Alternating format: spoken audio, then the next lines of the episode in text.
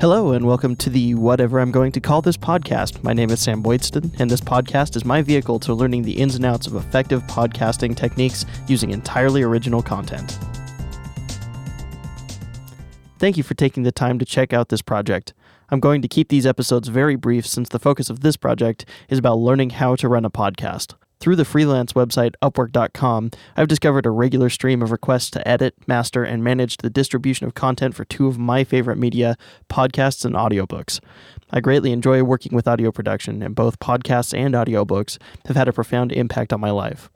When I first got the idea to contribute to the community, the place I could be most useful became clear relatively quickly. If you somehow made it this far, thanks for sticking it out.